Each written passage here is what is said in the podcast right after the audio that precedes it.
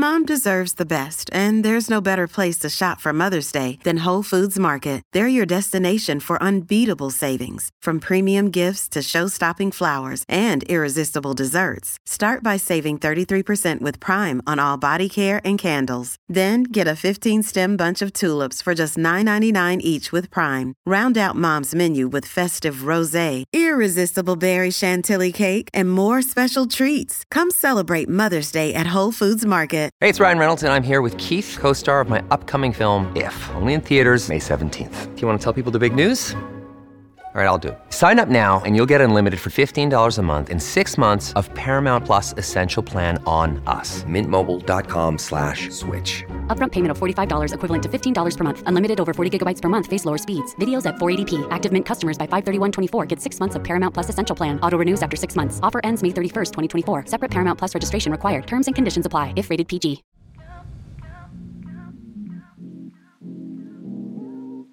Hello, everyone. Welcome to Inclusive Collective, where we share stories and learnings of inclusive people, organizations, and innovation. I am your co host, Nadia Butt. I'm an organizational development and belonging strategist. I usually do this thing with my co host, Rob Hadley, a people and culture strategist specializing in DEI and people analytics, but he is off gallivanting in South America. So you all are stuck with me this week.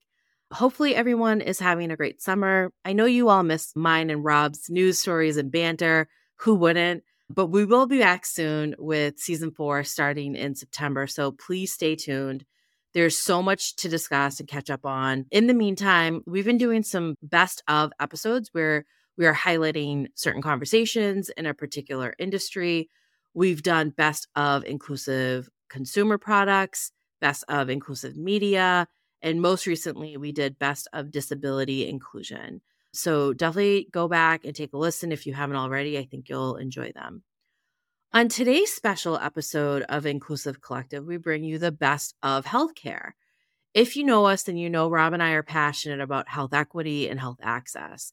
We were really lucky to have some pretty amazing guests join us on ICPod to talk about the innovative work that they're doing in the healthcare space and really how they're advocating to decrease disparities and increase awareness, equity, and access in medicine. Today, we feature conversations with Dr. Juliana Simonetti, co director of the Weight Management Program at University of Utah, Ceylan Rowe, founder and CEO of Fihri, and Yacine Fall, co founder of Hyve. We start with Dr. Simonetti. For those that tune in regularly, you will know that Dr. Simonetti is actually Rob's wife and my self proclaimed new bestie. She is a leader in the field of obesity medicine, passionate about addressing complexities around excess weight and improving quality and access to healthcare for all. And a side note, she makes an incredible tasting juice from veggies, fruits, and herbs picked right from her garden. I know this for a fact. We talked to her about stigmas associated with excess weight, access to healthier foods and nutrition, body positivity, and health problems inherent in having obesity. Here's a clip from our conversation. So I think there are two issues, right? And I think it's great that people in general are feeling more empowered and, and building on self esteem. I think that's wonderful. And I come from, you know, I'm from Brazil where people in particular the females i feel like sometimes they ooze confidence right? Like doesn't they feel very sexy regardless of their body shape? Is just a really interesting options here. I think it's really important to have that level of self-esteem to feel confident with your body. That's a different issue than a health issue. Mm-hmm. so we understand that you know that obesity is a disease and it has significant impact on your overall health. I see people every day unfortunately they're suffering from from that.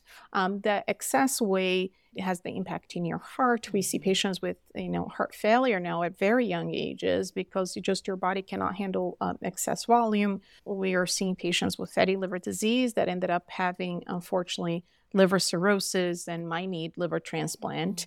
Um, we have patients that have diminished mobility because of the, the pressure in their lower extremity joints, like on their knee mm-hmm. joints, on their hips. Mm-hmm. So that there's so many health issues, and we know of those health issues, and we have insulin resistance, higher rates of diabetes. Uh, the, the, problems go on, and now they have some association with increasing weight and uterine cancer for females, breast cancer, and some GI cancers. So, I mean, we, we have that knowledge. So, it's great to make progress on feeling comfortable in your body and having self esteem. Um, however, obesity is a disease and we can't ignore the health impact it has. It's just how we approach it. In a clinic like ours, we do have registered dietitians, we have exercise physiologists, we have surgeons, but also have physicians who specialize in obesity medicine. We can provide the medications are incredible now. The new slew of like new anti-obesity medications and how much weight loss they promote. One of the newer ones that's pending FDA approval, average weight loss of 52 pounds, oh, wow. which is incredible, lot, yeah. right? Yeah. So the progress we have made is really incredible and having all the tools to help our patients is really important. And I think that with the stigma, people internalize that stigma. Mm-hmm and just feel that they they have weak willpower and they're you know just if they work harder that they would succeed and now we see too like with insurance companies this is a constant fight that we have Providers, and requires yeah. so much effort is access right now we have all these great tools and guess what access to the tools are not available the insurance companies still think that obesity is a choice and we can treat every complication of obesity but we're not willing to treat obesity. Mm-hmm. You know, sometimes I, I, say this all the time with my patients, almost like wish they have diabetes because I can use some of the medications that I know are going to be very effective. They are approved for both diabetes and weight loss. They do not approve it for weight loss, but they will approve it for the treatment of diabetes. diabetes. You know, makes no sense. Yeah. And and and again, it goes on this pervasive issue of weight stigma and this belief that excess weight and obesity is a choice. Yeah. Dr. Simonetti, I'm so cu- curious too. Um, the previous kind of like solution was like eat and exercise, like that was what you're saying. I'm curious because like even the knowledge around nutrition has evolved so much in the last like 20 years. Even access to food, like it's more expensive. I was just joking with my friends this past weekend. It's more expensive to buy um like you know something like spinach or kale than like a hamburger at McDonald's. Like the access is just so incredibly hard to even any sort of like healthier options. It, does that play a part in the conversations that you have with with your patients?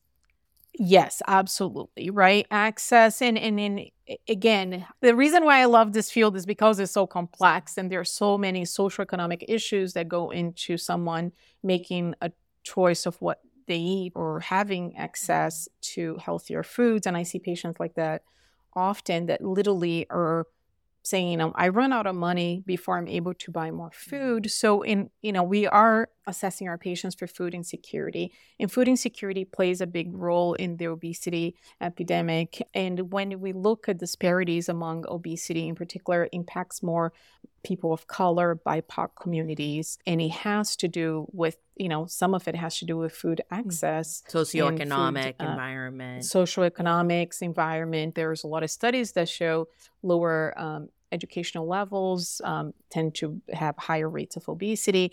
And then when you look at, at the rates of obesity, non Hispanic African Americans or non Hispanic um, Blacks have much higher rates of obesity, followed by Hispanics, then followed by, you know, whites and then Asians. That was Dr. Juliana Simonetti. If you're interested in listening to the whole conversation with her, you can go back to season two. Let's take a short break and we'll be right back with more highlights of inclusive healthcare with Ceylan Rowe of Fihri.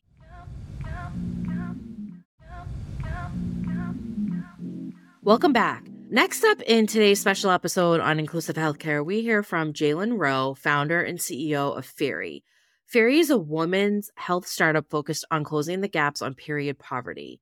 Here, Ceylan speaks on the intersection of politics, legislation, women's healthcare, and equitable access to menstrual products. Let's take a listen here. I'm so happy that in Utah they passed the legislation that mandates free menstrual products in schools. I would ask though, is is that fully funded? Um, is the state going to be providing the towns and the schools funding for mm. that? Because what we're seeing is some states do and some states don't. In Massachusetts, for example, we have not passed the right. IM bill that would mandate free menstrual products in schools, women's shelters, and prisons.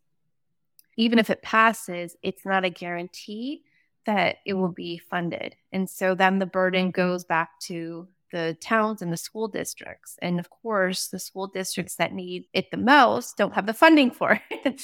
um, and so that is a problem. So we need to make sure that legislation is passed, but it's also going to guarantee funding for the mm-hmm. towns and schools that need it.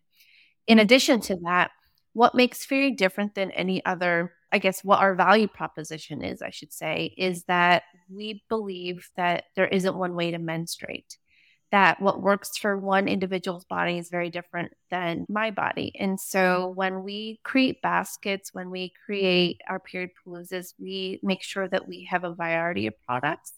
So different size pads, different size tampons, different kinds of tampons.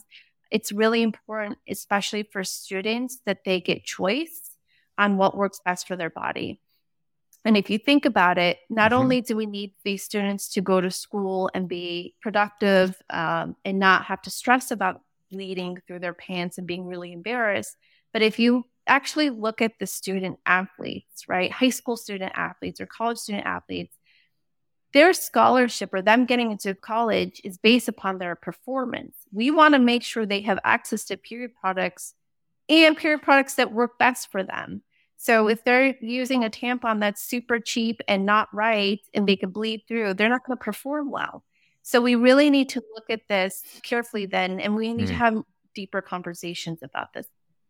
You had mentioned the IM bill in Massachusetts. Can you talk a little bit just briefly around what is that and what is the impact that bill can have across the state of Massachusetts. Yeah, so sadly, it has not passed. Um, but the IM bill essentially would mandate free menstrual products for prisons, schools, and, and shelters. Um, but it's not it's not a guarantee that it would be funded, which is one of the biggest problems. So not only um, Fihri is part of the Massachusetts Menstrual Coalition, so we continuously advocate to legislators. Mm. And during our period paloozas, actually, we've invited our state senators and state representatives to come and speak. And that's been great because it's a lot of young people who have hosted these period paloozas. So we've done one with Girl Up and Babson College. So it's good for them to hear from legislators and or to meet with legislators and really advocate for the IM bill. I have to say, I'm really impressed with my daughter's generation or my son's generation because they're so much more comfortable about talking about periods. They're so much more comfortable about talking mm. about having conversations that I could never have had with my parents at the dinner table. We talk about everything. That was Ceylan Rowe, founder and CEO of Fihri. They are really doing incredible work over at Fihri as it relates to helping end period poverty. Head over to their website, wearfihri.com. So that's W E A R F I H R I and you can sign up to sponsor a student, host a period palooza, and purchase sustainable and safe period products for yourself or donate to someone in need. Finally, this past season, we were joined by co founder Yacine Fall of Hyve. Hyve is a secure data platform connecting data collectors with participants across language and cultural barriers faster Hyve provides accessible AI technology and data tools focused on Africa and other underserved populations that have a data drought as it pertains to healthcare access and equity. Let's take a listen to her share how she hopes to solve this problem. So, currently at Harvard, um, I'm doing two research projects. One of them is focusing on the experiences of children living with disabilities. And Senegal only just recently um, started collecting actual data on people living with disabilities, which is crazy, right? Because if you're not counted, how are you included? So that was a huge feat for Senegal. But honestly, it had me thinking about like, what do we do about these data droughts? How do we scope and understand like what are the problems? And I think qualitative research methodologies have been have been used to try to like get a scope um, and understand. But how do you understand a place where, especially when you're distant from this place, or when you don't even know where to begin? Yeah. And I, what I when I what I believe, what my lived experiences has has taught me is that the people on the ground know way better than us, and I that has come from us coming from or people who are really community oriented and who come from this oral tradition where it's just like we you can tell I can say tell me where the children living with disabilities are on this block and people can point me to that. Mm-hmm. So I think for they, me, I just walk in. They right. know, right? They know. So I think I walk in with the humility of being like the people know. So one, what we have to do is we have to ask them mm-hmm. in ways that are accessible to them, and secondly, make sure that when we ask them, um, we are making sure we're compensating them for their time. Mm-hmm. Um, research is very, it's very, there is a power structure in research. And often the people who are contributing and allowing us to have such meaningful data, they're not reaping the benefits of that. Or people don't even come and revisit and say, like, oh, here's what we've done with this information. But it's like, no, this is going to be a collective action. This is all for the development of the country, of that locale or whatever. And we really hope that it can make a difference when it comes to bettering health and development outcomes on the continent. And and you said you found the answer. I don't know if you can share it with us. You said that you figured out how to do this, right? Because it's obviously to go ask people. It's labor intensive, and so how to use technology to to be yeah. able to do that. If you can tell us, I don't know if you can tell us. Yeah. okay. The trade so, secrets. yeah. Okay. I think so. What what I what I can share is that we're trying to look at get, getting insights from people locally um, using audiovisual data first and foremost um, and then using the power of AI in order to help translate that data one and then allow it to be um, easily managed. So we're both trying to form as both some uh, a place where people can go to get insights. So we're trying to create a database, a database of people who we have direct access to and can get uh, meaningful insights from. Um, whenever we whenever someone has a question relating to them, mm-hmm. but then also allowing on the other end of it researchers or people who may be practicing, whether they're people in the Department of Health or Finance, whatever it may be, to understand the information easier. Because the one thing about audio visual information is that it can be a lot. It can take up a lot of space. It can be um. It can just be a lot of data. Mm-hmm. But I think we're at a point where technology allows us to go through data with ease. So whether that is going through and pulling for pulling using AI to help pull insights that people might automatically find relevant, or if you had that already coded and someone can go and say, okay, pull out information that refrains that is around demographics or X, Y, or Z. Um, we have the technology to do it, do it. So it's just really meeting these ideas of um, AI with these other ideas of social sciences and how people normally communicate. Yeah, I hope that's helpful.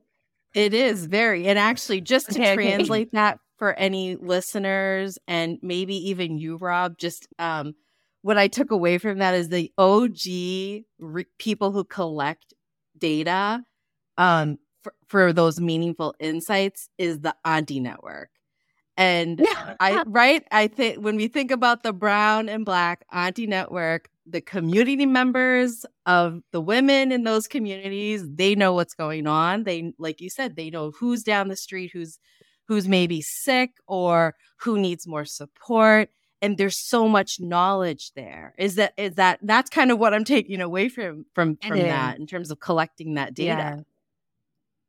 it mm-hmm. is absolutely about the auntie network. We are tapping into the auntie network and i think if people have been especially in black and brown areas you know what i'm talking about. It's like you're walking in the street and you see the, this huddle of uncles and aunties. You go to them and you ask them questions i'm like that's how we operate well, folks, that was so much fun hearing from our guests on inclusive healthcare. Such amazing and innovative work to help close the gaps in healthcare disparities. Thanks again to our guests highlighted on today's show Dr. Juliana Simonetti, Ceylan Rowe, and Yacine Fall. Thanks as always to my co host Rob Hadley, and thank you, our listeners, for joining us. Inclusive Collective is a production of Rifelion Media. We'd love to hear from you, so send us your feedback at inclusivecollective at rifelion.com you can also find us on LinkedIn, Instagram, Facebook, TikTok, and YouTube. If you like what you heard, please be sure to subscribe and rate us wherever you get your podcasts. If you want to get in touch with us for consulting purposes, check me out at nasconsultants.com and Rob at TacanoConsulting.com. Thanks again, everyone, and we'll see you next week. Be well.